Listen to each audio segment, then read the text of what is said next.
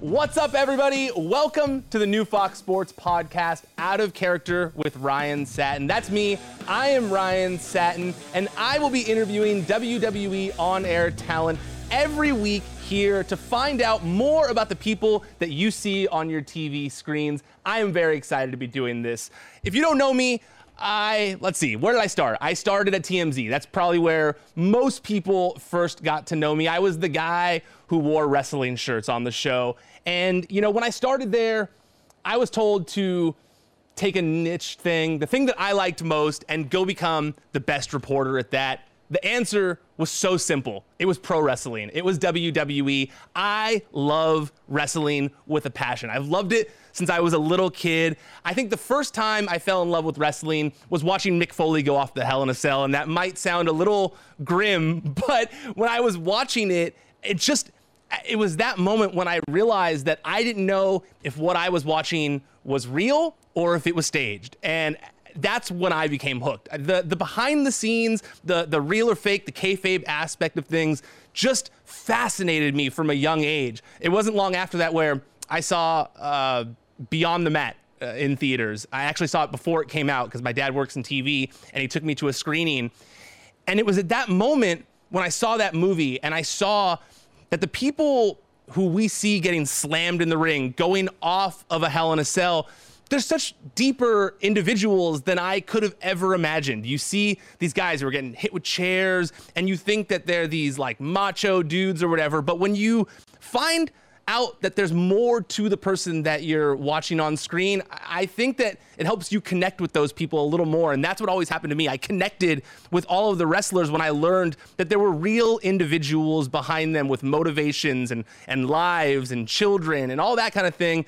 It's really when I learned that the world of professional wrestling was probably the most entertaining and interesting entertainment medium that that exists. So that's really when my fascination with things started. So when I went to TMZ and I started at TMZ, I just started working on wrestling stuff. And honestly, I never told people that I watched wrestling. It was something that I kept secret from all my friends. I just it was my secret passion that I enjoyed doing. And when I started talking about wrestling on TMZ, I saw that there were so many other people out there like me who maybe kept it private, who didn't talk about it, or who were as obsessed with it as I was and did tell everybody. And and and that's when I realized that the community of wrestling fans is the community that I wanted to be a part of. That's who I felt were my people. And so ever since then, I really tried to work hard at doing things in the entertainment industry to put wrestling in a positive light. I left TMZ. I went to I started a my own wrestling news website called ProWrestlingSheet.com. I ran that for five years as editor in chief. And during that time, I always felt like the dirt sheets that everyone talks about were always filled with false information. I'd always see false news stories. I'd see this thing that says that's going to happen, but it never happened. And it would always drive me absolutely crazy. So when I started Pro Wrestling Sheet, my purpose was to bring factual news to the world of professional wrestling. And I really feel like I did that for the past five years. But when I started working at WWE backstage, I, I got the taste for the Fox life and I wanted to take things to the next level. I had hit a ceiling at Pro Wrestling Sheet and my passion is conversations. I enjoy talking to people. I enjoy learning more about professional wrestlers and the work that they do in the ring. And so that's why I have now come here to Fox Sports to do this show, to do weekly interviews where I'm going to talk to the people that I find most interesting, talk to them about the matches that I like, talk to them about the storylines that I was most interested in, and talk to them about their motivations and how they built the characters that we have grown to love. I really hope that you guys enjoy these conversations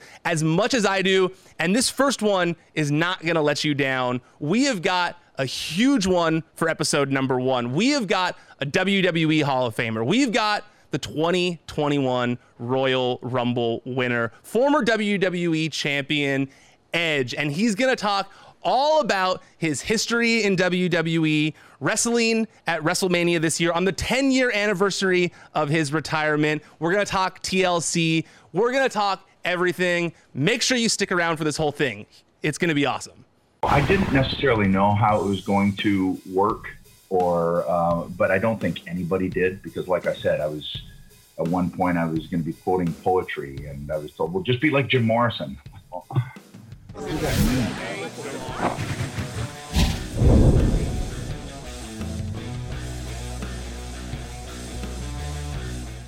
What's up, everybody? We're now here with my guest this week, former WWE and World Heavyweight Champion, 2021 Royal Rumble winner, and soon to be challenger for the Universal Championship at WrestleMania, Edge. Edge, thank you so much for taking the time to do this today. I appreciate it very much. Thanks for having me, man. Is this your first one, or am I just in like the first week or this, month? This, well, this is the second one I'm recording pulling behind the curtain a little bit, but but uh, you will be episode number one. We got to have the WrestleMania headliner as episode number one for my podcast. So well, thank you. So since this show is called Out of Character, I want to start this conversation off by asking you this: How much of you, the person, like your real, true self, is there in the Edge character? Uh, it depends on what era we're talking. Um, right now, let's, let's start with now. Right now, a lot a, a, lot of Adam Copeland is is involved in this character. Um, I, I, just decided that I needed to lean into a lot of things. You know, I was gone for nine years. I'm 47 years old now. Um, I'm coming back from an injury that literally no one in sports has ever come back from. So uh, to me, I needed to lean into those things and the reality of the situation because to try and, you know, act like they're not there and, and the reality of that isn't there, to me, that that's, I don't know, it, it doesn't do uh, a lot of justice to, to what's happening. So there's a lot of Adam Copeland in this, along with certain characters that I've tried to pull from. I always looked at movies uh, music, things like that. And to me, this this was Logan. This is um, this is Rocky Balboa, where he faced Antonio Tarver. You know that that's the stage. That's where I'm at.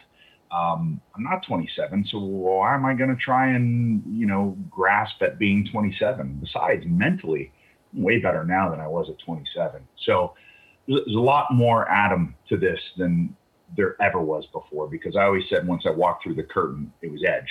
And I put on the cloak of Edge as soon as kind of that trench coat and music hit. Um, but now it, it's much more um, just closer to, to me.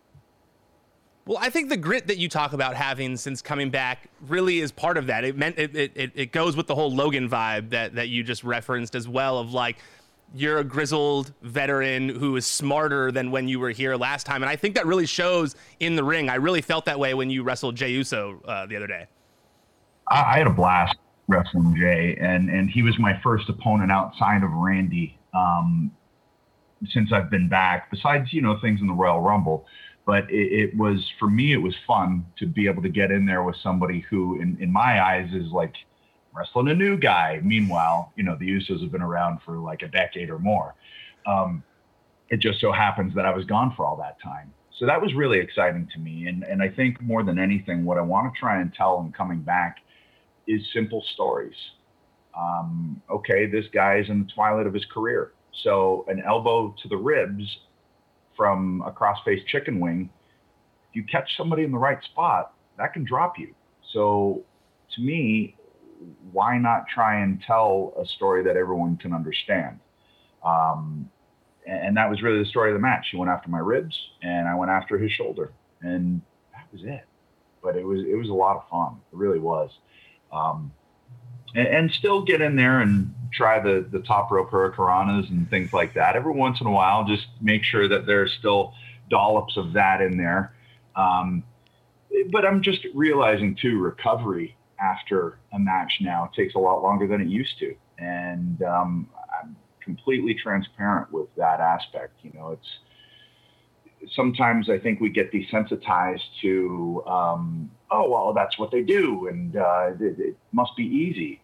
It, it, was never easy, but it's even harder at this stage of the game. And uh, but again, that's part of the challenge, and and I get off on challenges. Yeah, I, you know, I wrote an article about SmackDown last week, and you know when I was talking about your match, I loved that you you take what you what you were saying right there about how it does hurt. It, do, it is harder for you to recover, but I like that you know that everybody knows that about you because of your absence, and you almost use it to your strength in the ring to sell all the stuff that you're doing to look even more painful than it might be? Um, I, I, think I have to. I, it'd be silly not to. You know, it's oh, like I see someone take a German suplex and come up fired up. I don't get that because German suplexes hurt. So why would we desensitize the audience to thinking they don't? They suck. yeah. So sell it like they suck. And and um, I, so I'm just trying to get mileage really, and and show that I don't know. Let's say you watch a UFC fight, a dude gets a liver shot. There's that kind of delayed reaction. And w- with Jey, that was what I was trying to get across. Like maybe he just cracked a rib, and that's not out of the realm of possibility. Like that that could happen, especially at where I'm at in my career. Um, and and really just try and tell those kind of stories where you're fighting from behind, you're fighting from underneath, and you're trying to to just get this thing done. And you might not always get it done, but you're always going to try and show that that kind of effort. Um, and I think that's really what it, this, this, whole run of Edge boils down to is uh, just not trying to um, any kind of false, um, you know, misconceptions about what this is. I know what this is. Every time you see me in there, it could be the last time. And I know that. And I, I also know what I went through to get back to do this. And, and it wasn't easy. And the prep for each match is not easy. And the fallout from each match is not easy. I'm not going to lie about that. It's true. Yeah, no, that definitely makes sense. Well, let's go back a little bit. Let's go back to the other version of Edge before you came back. You know, how much of you were, were you like? How much the real sense of Adam was in that version of Edge?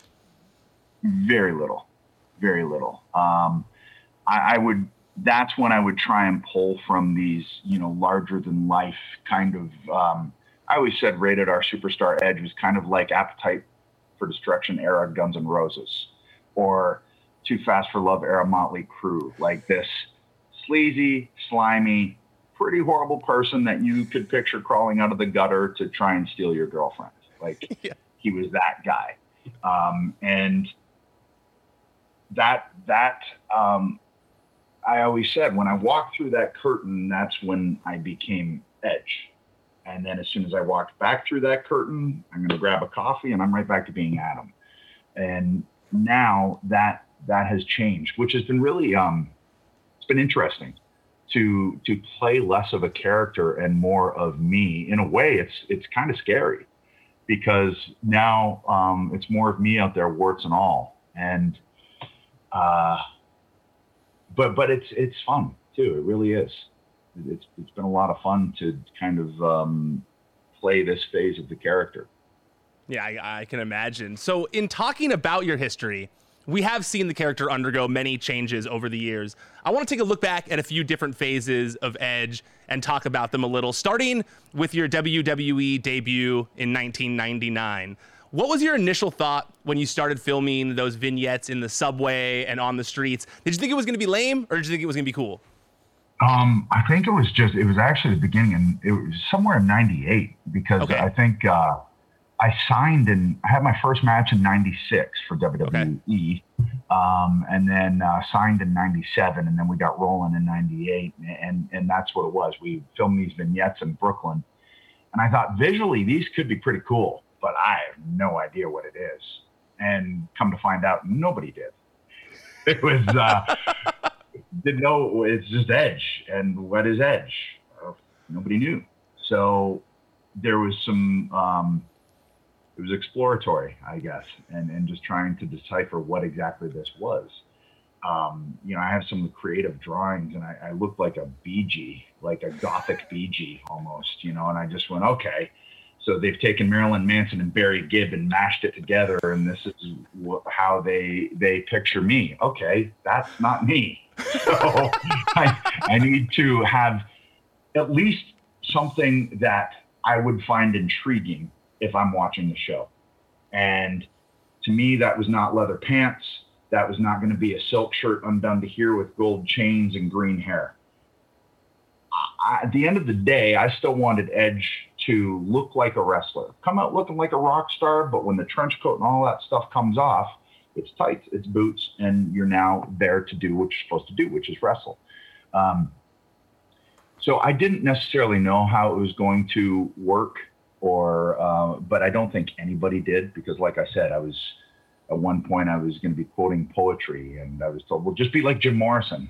Well, what does that mean? Like, do I just wander down the the the ramp like flipping my my package out like he did in Miami? Like, I, I don't what what what what does that mean? Just be Jim Morrison? Um, that's not a creative direction. That's you know, it's lazy. So um, I needed to somehow make it my own and thankfully I was given the freedom to stumble through and, and try and uh, flesh that out. Do you feel like on your first pay per view that you had fleshed that out already because you t- you teamed with Sable at that at the Highway to Hell SummerSlam, and that was right when she was starting to become a big deal, but it was still early on in your run as well. Did you feel like you had figured out what the character was at all by that point? Absolutely not. No, uh, I was just stoked that my first pay per view was SummerSlam and it was Madison Square Garden you know, and those two things, you can never take those two things away. Like that, that to me is, you know, if you're going to debut somewhere, MSG, you know, short of being your hometown, that's the next best place, right? So, I and I had a blast. You know, I, Marc Mero um, and Jacqueline don't get enough credit for just how good they were. Uh, you know, I just saw a Jacqueline match against a young, young Molly Holly when she was Starla Saxton on Sunday Night Heat. And people forget just how damn good Jackie and, and Molly obviously uh, were. So um, I, I, had a, a, great table set for me for that first pay per view. Had an overtag team partner and great opponents.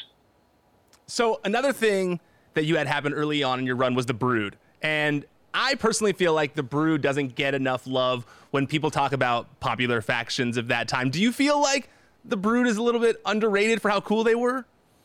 Um, I, I feel like people get it. I really do. Um, it's just we were never plugged in at the top of the card. You know, um, we were we were in our spot in the card, but we made we squeezed every drop uh, we could out of where we were, you know, and the presentation and the ideas. And, you know, once once they put us together, that's when I personally started to feel much more comfortable because this was something I could sink my teeth into. Ah.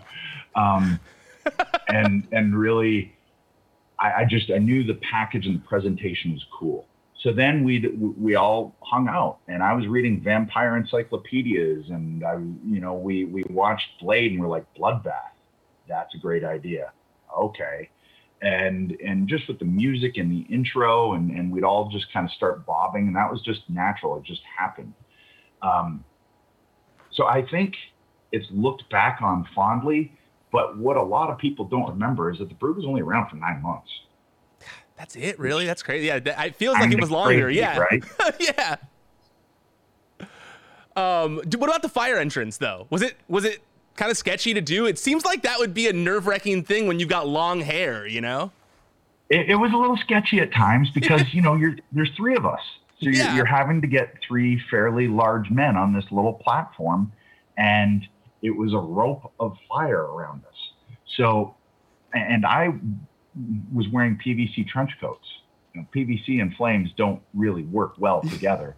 And, and I realized that a couple of times. If you go back and watch them, you can see me holding the coat super tight to my body so that it doesn't in any way like kind of catch the flames. And then all of a sudden it's like, oh, Edge Inferno. Um, and I remember uh, Dave Gangrel, the first time he did it, he went to step off and his foot got stuck. so he's in the flames and his foot's like he's got the hot foot and he's trying to get it out. And I, oh man, it was. uh th- There were nights, definitely. You know, they're they're wearing these, you know, highly flammable puffy shirts. I'm wearing a PVC trench coat, like, um, but it looked damn cool. And and here was the thing: every night, as soon as that would start, you could just hear the crowd, and you could hear that that that uh, a rumble, uh, an anticipation, an excitement. Um, that that was so much fun to hear as a performer. To to you know, no matter where we were in the card, that was the reaction because the presentation was cool. And, and I'd like to think then once we actually got the opportunity, we could all go. And that that was a really really fun, fond um, aspect of my career for sure.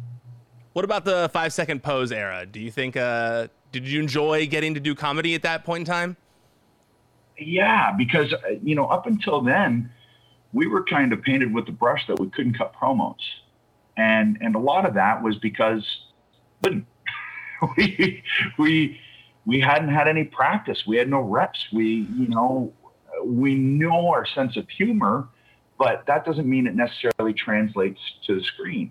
And we realized that we were going to get an opportunity to be able to try and, and get that across to the audience. And we always just thought, okay, if this is going to make us laugh, then it should make some percentage of our audience laugh as well. So you'd throw spaghetti at the wall and just see what stuck. Um, and and between Jay, myself, and Brian Gewirtz, we um, we, we just we had a, a very good rapport and similar sensibilities in terms of comedy. So that's why all of those things started to, I, I think, click.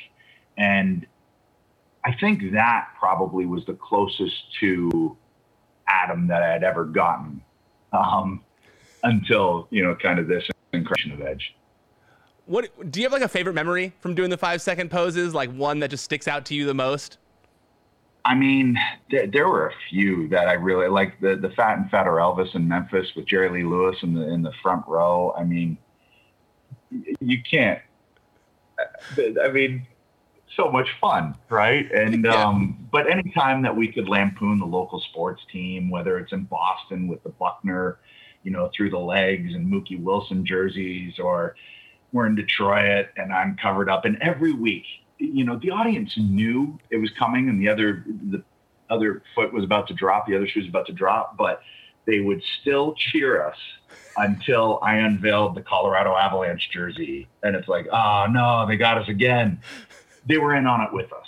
Yeah. And um, that, that to me was a lot of fun. Like anytime you do those, you know, pretty harmless, some might say cheap heat, but um, but fun. And and I think aspects of what you want when you go to a wrestling show. It can't all be serious all the time. You go to wrestling to forget about serious all the time. That's my. That's why I'm so excited for WrestleMania this year to be there in person. Finally, it's. I feel like I've had a, a year of being stuck inside and serious. I, I can't wait to cheer for people in, in a crowd full of my fellow WWE universe and just get out and make noise and be with people and and experience a social activity together. Like I, I can't wait as a performer, you know, just to just to get in front of people again because th- this year it's been difficult, obviously for multiple reasons. But if I'm just looking at it from the singularity of you know trying to perform and, and weekly convey this storyline, it's it's really difficult without without an audience. I, I don't think we have a true gauge of of who's getting what reactions, any of that, because you can't base it off of social media. I mean, social media is a very toxic place. So if, to get a true gauge, you need our audience there to really see where where everything's lying. And and I'm looking forward to that at WrestleMania. And just to, you know, like I said, if you could just hug every member of that audience, just go, okay, for this night, we're back and we're doing this, and here we are. We we made it through this, at least this aspect of this pandemic. Yeah, absolutely. Uh, eventually, you split from Christian and you started wrestling as a singles act again before winning Money in the Bank down the line and going on to become WWE champion for the first time. When you look back on this era of your career and you see yourself stepping into the rated R superstar role. Did younger you feel like he had something to prove to the top brass in WWE at the time? You mentioned that you had gotten past the promo hump. Did you feel like you still needed to prove that you were a top guy in WWE though? I, yeah, absolutely. I think that's kind of been a recurring theme my, through my career. Um, is, is uh, some people have the rocket strapped, right? And and that was never the case with me. Um, and that's cool because I'm all about trying to prove people wrong and and you know get it just through uh, being extremely stubborn.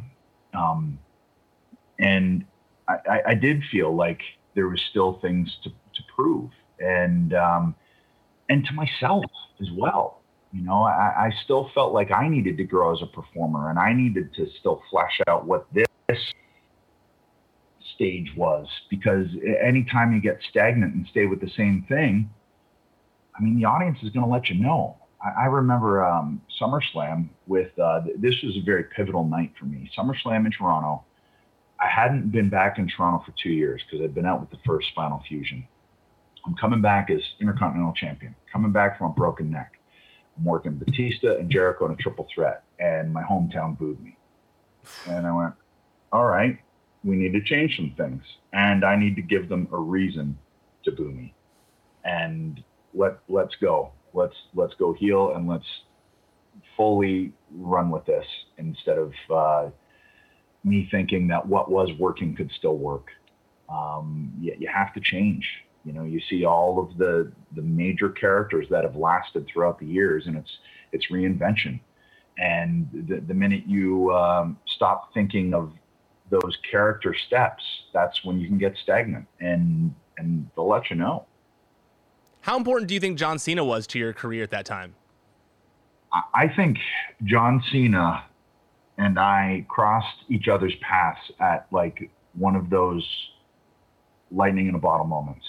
And, and sometimes you just don't know because if you had told me a year, two years earlier that that would happen, I'd go, really? Huh. Okay.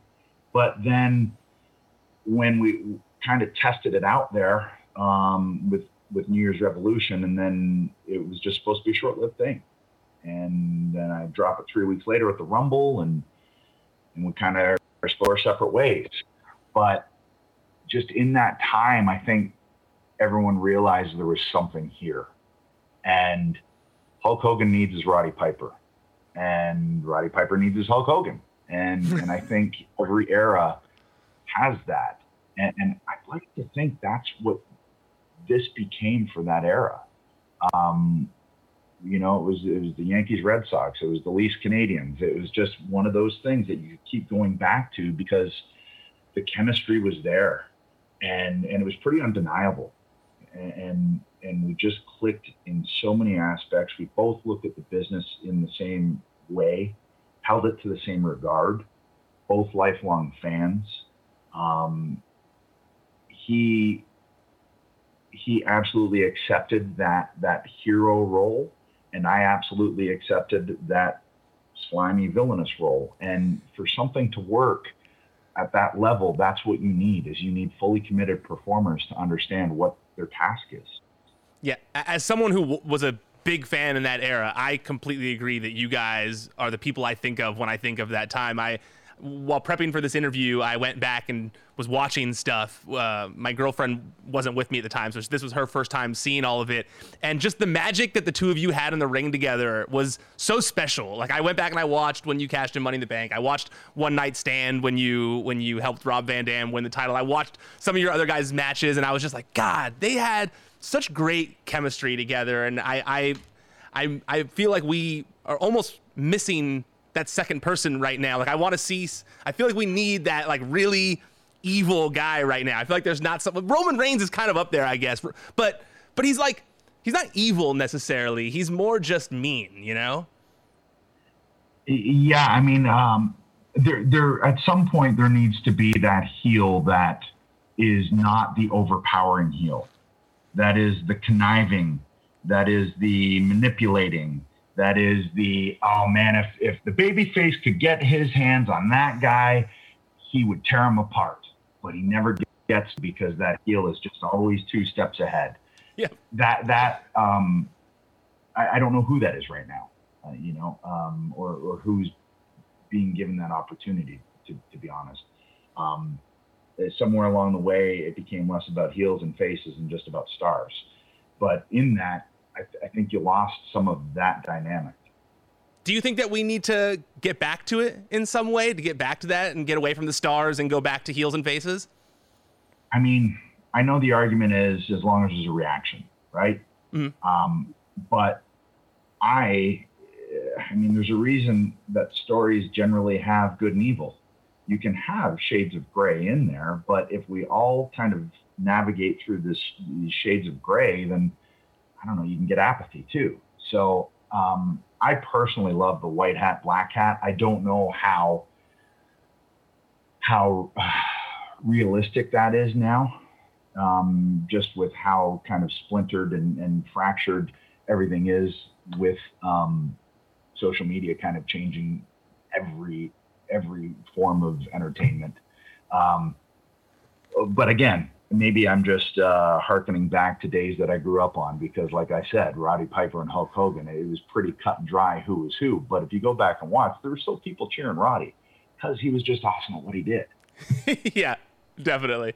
What would you say are the three moments that you think really helped you get to where you are today? Um, oh gosh.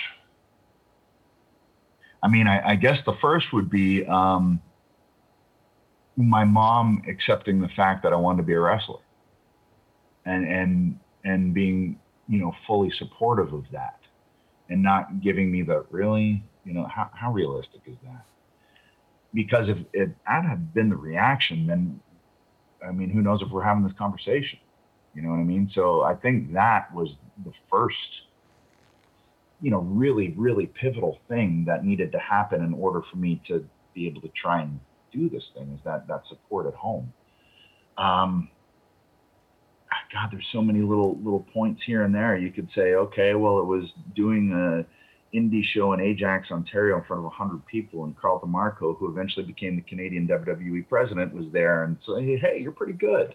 Why don't you get me a tape? And then I'm out at Bret Hart's training in his ring, like it, there, there's so many things. You know, Bret telling J.R. that we needed to take a look at this guy up in Canada. You know, and you have the you have the world champion at that point vouching for you. They're all things that that it's so hard to pinpoint just those three things. Um, I, I, you know, um, cashing in the money in the bank, I think, set off something that um, showed that from a character perspective, I could, I, I belonged at the top of the card. And even if it was just that three window, I knew I had three weeks to try and prove it. And, and I'd like to think that in those three weeks we got that accomplished. Um, God, you know, there's, and, and maybe coming back to the Royal Rumble last year, you know, the 2020 Royal Rumble. I think that may go down for me personally as is the favorite, my favorite moment of my career. Um, and and probably what will end up being my last match. I think those are all. That hasn't happened yet. So, it, but man, it's so tough. It's so tough. To, but those, that, I mean, those are exactly what I was wondering. Because I, I, in another interview I was doing, I talked to someone and. uh I can't say who since I'll spoil it, but but they similarly said something about like eh, the someone believing in them and someone giving them that support was their first one as well. So I like hearing that there's a person who said, "Hey, I I believe in you," you know, and I think that that's that's really the number one was your mom. Yeah, and and I try and bring that forward with my own girls. You know, they're they're on four and seven right now, but I, I want to make sure that we foster whatever their dreams are and we water them, and you know, we don't shut them down because it sounds like a pipe dream. Because if anybody can um, can appreciate that pipe dreams are possible, it, it's me and and it's Beth. I mean, we both went out on a limb to try and make this crazy thing happen, and we both managed to.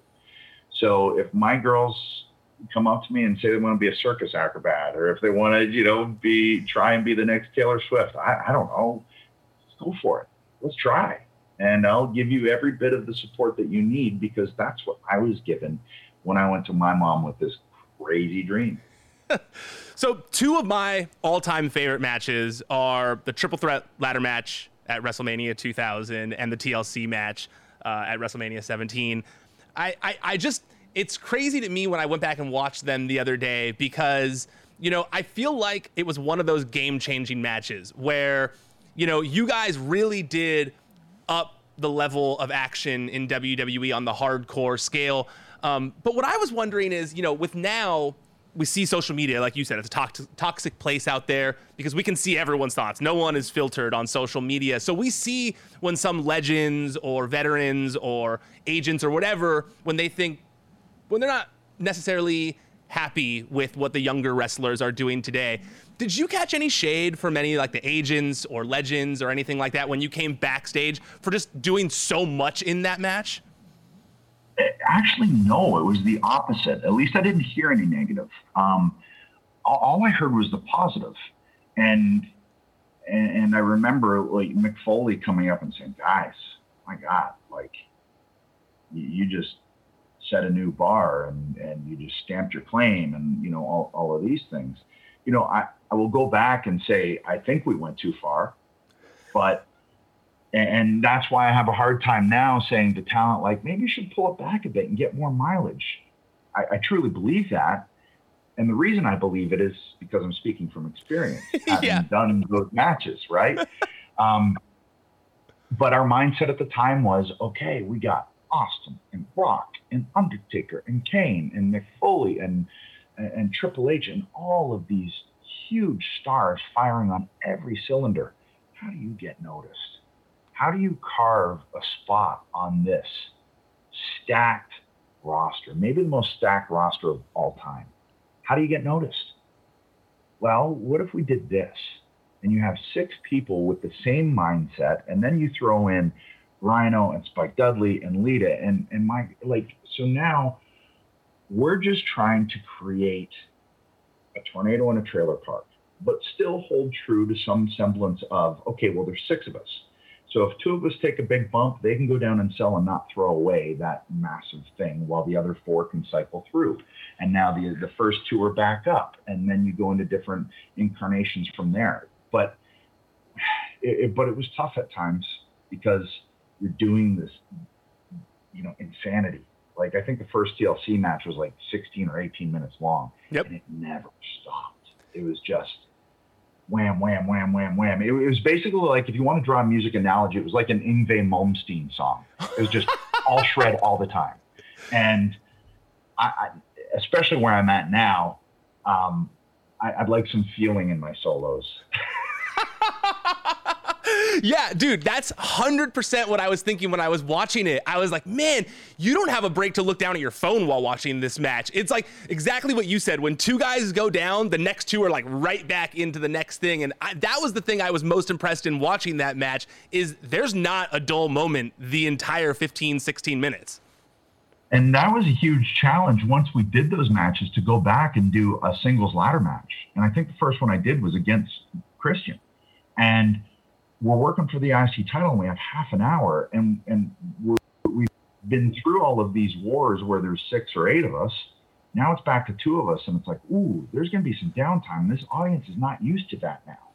So there was a bit of a, a kind of re-education, not only from our uh, aspect, but from the audience as, as well, to give some forgiveness to the fact, like, okay, there's going to be some selling and downtime in these matches in order for the story to be told properly. Does it blow your mind as a longtime wrestling fan to be in the first of a match that's going to last forever? Like you, the, TLC match is going to last forever in WWE. I think now I can look back and kind of go, wow, all right, we were part of something. But at the time, you're just like chewing through concrete to, to, to stake your claim to this part of the show. And we are, we are integral to this and we need to be on the show. And, you know the Hardys, the Dudleys, and E&C need to be here, kind of thing. That's that was really our only mindset then. Um, and but now, yeah, since there's a pay per view and there's you know been uh, so many of them over the years, you realize that you were on the, the bottom floor of something pretty special. Yeah, absolutely. If you guys hadn't have had the the match you guys had, who like, that wouldn't be a TLC well, pay per view. Hey, know? I guess I guess if we went out and stunk the joint up, then there wouldn't be a TLC pay per view. exactly. Yeah. Exactly. exactly. So you mentioned uh, your your Royal Rumble return. Uh, obviously, it's a moment no one's ever going to forget. But shortly after the pandemic caused fans to go away, how did it feel for you personally to see that happen when you had worked so hard to return to be in front of fans again? It had to have been such a gut punch. I mean, it, it, no doubt about it, you know. Um, but you know, I also realize there's much bigger things going on, you know, and I'm not going to dwell on the aspect. But man, I just came back after nine years. How can there be a pandemic? Like, it's almost apropos in a way because nothing in my career has ever, you know, uh, had some kind of um, dream sequence plan. You know, it just uh, there's always going to be something. And so if I'm looking at it from a completely selfish standpoint, yeah, it sucks. Sure it does. You know, because yeah. you always want to be in front of the audience. But I also understand that people are losing their lives, and that's way more important than me jumping around in tights. So, um, you know, it, it's going to be nice to get an audience back, hopefully before, uh, you know, properly like we used to do it before I end up hanging them up again.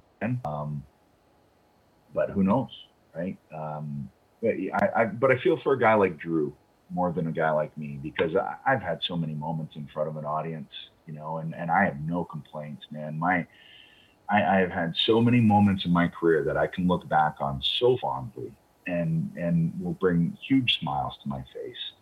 And, but for a guy like Drew, who, who worked so long and, and took such a crazy bumpy road to finally get that moment and there's nobody there for it, you know, that, that, I, I feel for a guy like him. Um, and, uh, so that that's really more than anything. And instead of thinking about like, you know, oh, woe is me, I was thinking, man, this sucks for Drew. This sucks for Rhea Ripley. It's her first WrestleMania. You know, it, it, things like that. Yeah, yeah, no, I understand that. It definitely does suck for them. I hope Drew is the first one out because I think he deserves that that monster pop from the crowd that that everyone's waiting to get out of their system. Uh, so moving on to WrestleMania, though, how appropriate is it to have that match for you where you're going to be headlining the show take place on the 10 year anniversary of your forced retirement? Uh, there's a lot of strange things that happened timing wise with this that I had no idea. Um, I, I, didn't know that the Rumble this year was 11 years to the day after I'd won the first one until like, you know, a week before or something. Someone pointed it out to me. I was like, wow, no idea. Uh, I, I, don't keep track of dates or anything like that. Outside of my first, my very first WWE match, May 10th, 1996, Copps Coliseum against Bob Sparkplug, Sparkplug Holly. But um, everything else just kind of, if you told me a date, I'd say, okay, sure. Um, but again, it got pointed out to me that the second night of Mania is 10 years to the day that I announced my own retirement on Raw. You can't write stuff like that. You know, you can't plan these things. You can't map these things out. If I didn't tear my triceps against Randy, the timing of this whole thing doesn't work out. And um, I, I just sometimes there's just things that that fall in our laps, and um, and you can't map them, you can't plan them, you can't write stuff like that. That's just so crazy, and I don't know, serendipitous is the right word. Who, who knows? But um, sometimes it, it, things work in magical ways, and I think that that's one of them to be able to kind of come full circle a full decade after having this thing torn away from me that uh, it's back, and, and now I'm somehow in the main event of WrestleMania.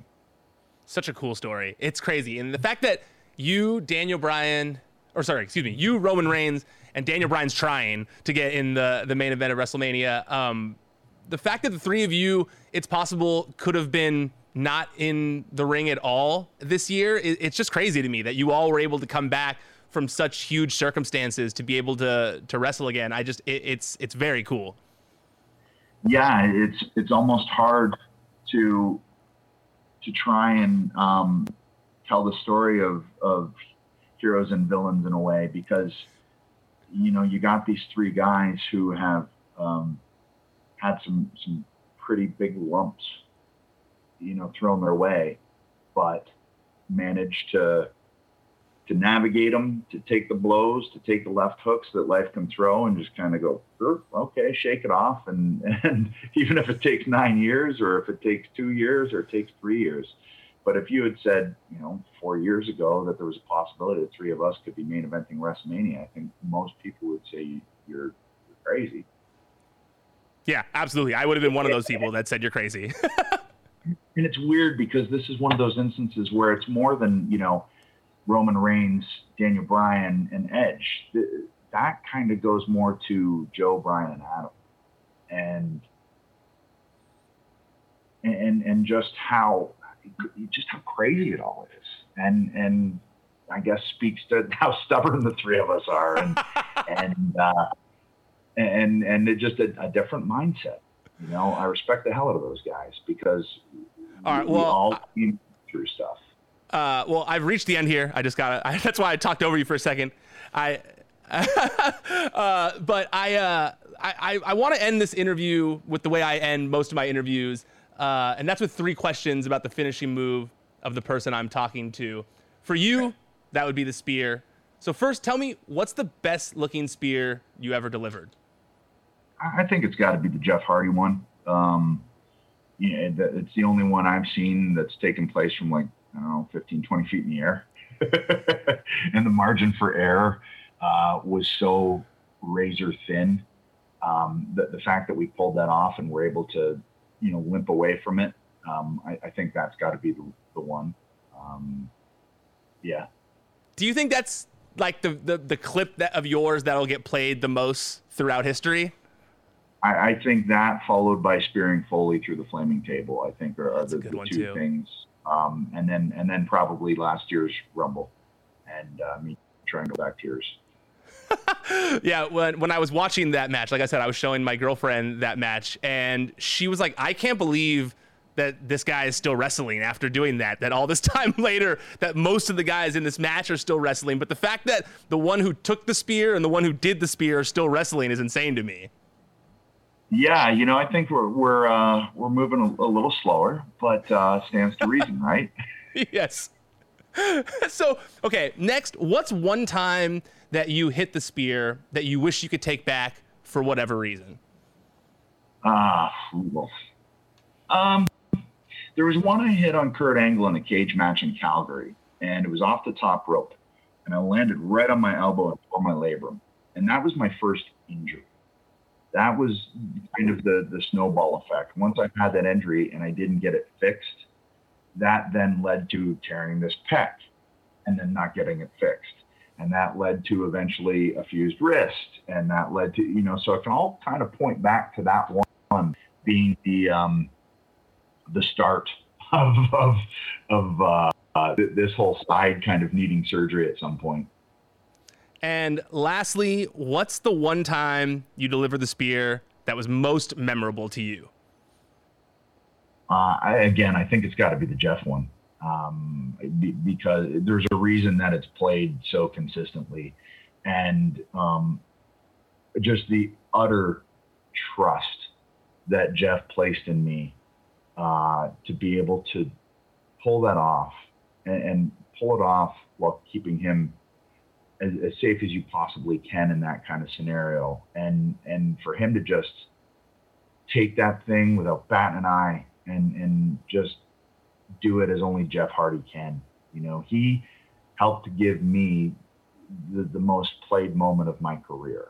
And um, again, for something that that will outlive me, um, that that's got to be the one, I think. All right. Well, I cannot wait to see you in the main event of WrestleMania Night 2 against Roman Reigns for the Universal Championship. I'm going to be there. I am going to be screaming my lungs out. Uh, good luck. I, I'm very much looking forward to it. Like I said, it's a special thing since it's the 10 year of your retirement and seeing you in a title match again. It's going to be very special. Yeah, and you know I'm I'm gonna soak every aspect of it in because who knows if it happens again, right?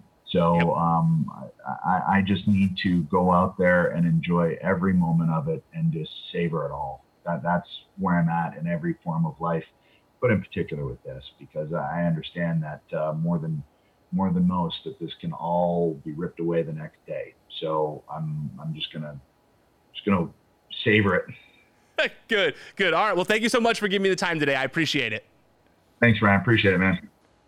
Well, that was a fantastic interview. I hope you guys enjoyed it as much as I did. I am very excited to be doing this show on a weekly basis to learn more about my favorite superstars, my favorite on air talent in WWE, and that was a perfect example of it. If you want to keep listening to more interviews like this, make sure you subscribe to the Out of Character channel on Apple Podcasts and Spotify. Follow us on social media as well at WWE on Fox. We've got a lot of surprises in store for the show. This was not just my only big guest, and I'm calling it quits after that. We're to have a lot of other big guests. So please, please, please subscribe. You will not want to miss all the content we have coming your way. Until next time, I'm Ryan Satin. Thanks for joining me.